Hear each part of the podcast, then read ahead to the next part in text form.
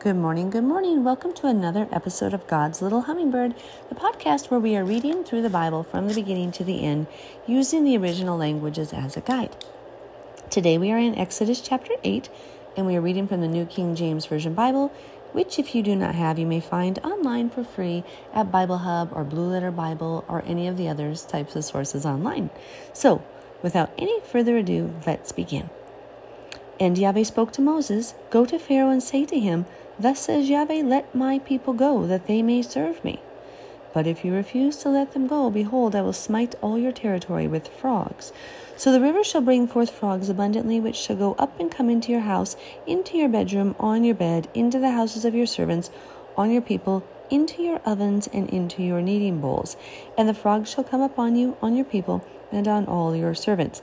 Now, Heket was the Egyptian god that this was coming against, and Heket had the head of a frog, and it was a god of fertility, water, and um, this obviously is disgusting. And they were like the frog in this case was horrible. It became dreadful to them.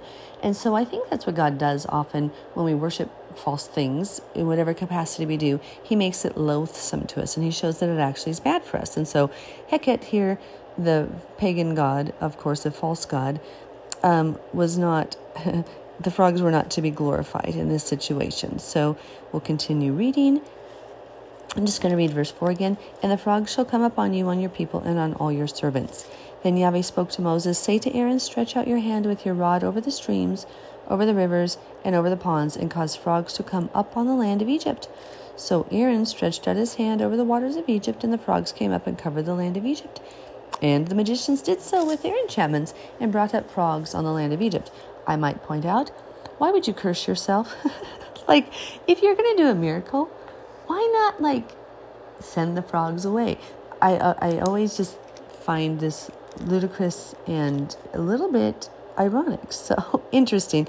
But again, they copied Moses' miracle, Aaron's miracle via the hand of God. They copied this.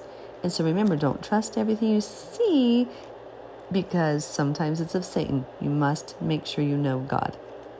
In fact, Deuteronomy 13 talks about that if you want to skip ahead and read that on your own. Verse 8 Then Pharaoh called for Moses and Aaron and said, Entreat Yahweh that he may take away the frogs from me and from my people, and I will let the people go, that they may sacrifice to Yahweh. Of course, we know that didn't happen, but he's like, okay, okay, please stop, please stop, stop this plague, and, and, and, and, and I'll let the people go. Verse 9 And Moses said to Pharaoh, Accept the honor of saying when I shall intercede for you, for your servants and for your people, to destroy the frogs from you and your houses, that they may remain in the river only. Do you notice that Pharaoh, Moses is saying here, okay, you pick, when do you want me to stop these, this plague? When you tell me when. Verse 10. And I think, okay, back up. I think that Moses is acting a little bit um, mocking here because Pharaoh views himself as God and the people worshiped him as God.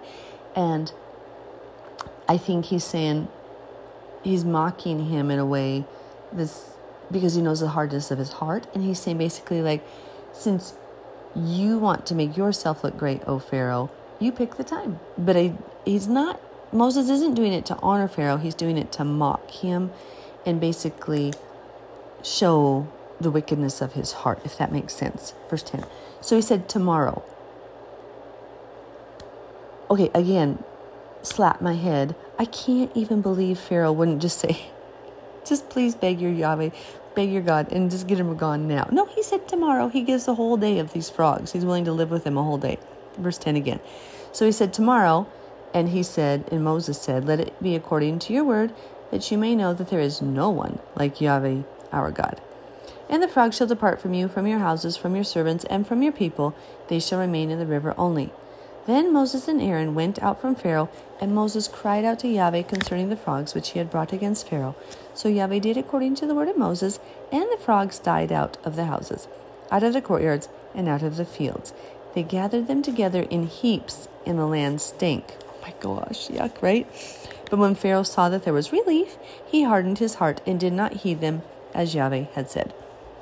Have any of you found yourself in a situation where you're pleading with God because the situation is so bad? And you're saying, Oh God, just stop, you know, just please, please, please do whatever. Just save me. I'll serve you. I'll serve you. I'll do whatever.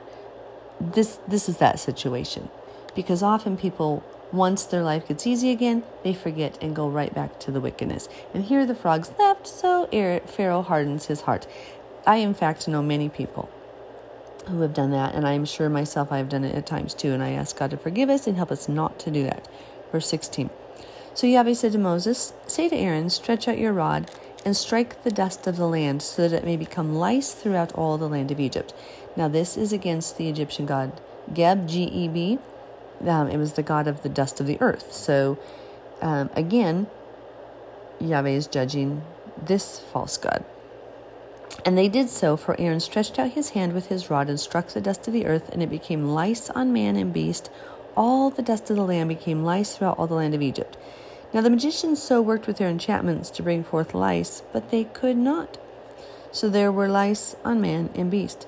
Now, for whatever reason, Yahweh did not allow the deception to work at this point. He did not let the magicians to copy this miracle. Interesting, I think, that he didn't differentiate yet his people yet. That's the next plague. But he did not let them copy it, which shows you Yahweh allows all things. He he is the one through which all things must be allowed. So when Satan come, came to the throne to test Job, Yahweh allowed it. And Yahweh did not allow magicians in this situation to do it. Because maybe he was just establishing the fact that, look, I, Yahweh Elohim, am the God of the earth, not anything else. Verse 19 Then the magician said to Pharaoh, This is the finger of God. But Pharaoh's heart grew hard, and he did not heed them, just as Yahweh had said. And Yahweh said to Moses, Rise early in the morning and stand before Pharaoh as he comes up to the water, and say to him, Thus says Yahweh, Let my people go, that they may serve me. Or else, if you will not let my people go, behold, I will send swarms of flies on you and your servants, on your people, and into your houses. The houses of the Egyptians shall be full of swarms of flies, and also the ground on which they stand. Now, I do, I will point out that some people have thought maybe this was swarms of lions, but when you read the Psalms, there's a psalm particularly that talks about this, and it uses the word for flies. So I really believe it's flies. I could be wrong, but even the psalmist thought so.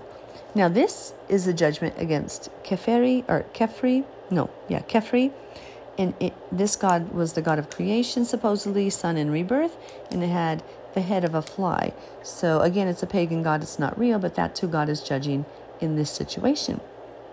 Verse 22 And in that day I will set apart the land of Goshen, in which my people dwell, that no swarms of flies shall be there, in order that you may know that I am Yahweh in the midst of the land. I will make a difference between my people and your people. Tomorrow this shine shall be. So interesting. This is the fourth plague. The number four is the number of Messiah, according to ancient Hebrew tradition. And the Messiah did come in the fourth day, the first time. When Jesus Yeshua was here, he came in the fourth period of 1,000 years, otherwise known as a day. And I love here that it's the fourth plague that's the difference. Now, I will point out one other thing. The word fly in Hebrew is zavuv, Z V U V, or um, and you've heard of Beelzebub, but it's Beelzebub. Beelzebub is the lord of the flies. Baal, Baal is the word lord. Zavuv is flies, Zavuvim. But I just want to point out that a huge difference in the end times, one of the sins that people will not repent of, it says, is sorcery, which is the word pharmakia in the Greek, kasaf in Hebrew. And it is medicine, whether natural or home, homeopathic or in the compound form, whatever it is, it's medicine. And I think it's interesting also that the difference in the end time, God says that his people will not take a mark of the beast, which could be this vaccine that the people are talking about now. It could be medicine. It could be so many different things because God's people won't take medicine. Once you come to put your trust in Yahweh, you see the danger in it, the wickedness of it, and that all things had to come through Yahweh's hand that were allowed to touch you. And so notice that it's the Lord of the the swarms of flies he judged and Beelzebub was the god of medicine according to the ancient Ammonite culture, and many of these cultures from the Middle East all tied together and they all stemmed and they learned from each other because they would learn from one culture to another. And Egypt was a huge influential, influential nation over much of the Mesopotamia region.